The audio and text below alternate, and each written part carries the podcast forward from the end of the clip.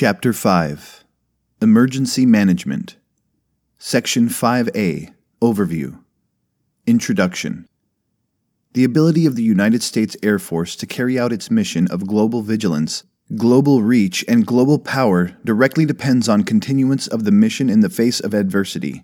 Challenges to mission accomplishment take many forms ranging from natural disasters, man made incidents, terrorist use of weapons of mass destruction, and hostile attacks that threaten United States interests. The Air Force Emergency Management Program was developed to ensure the readiness of our total force to prepare for, respond to, and recover from the effects of incidents that endanger the lives of personnel and jeopardize mission accomplishment. Airmen may be called upon to serve the program in a variety of ways, from attending localized emergency preparedness briefings to being a member of a specialized team. In today's threat laden environment, every airman must play their part to ensure their installation has a successful emergency management program.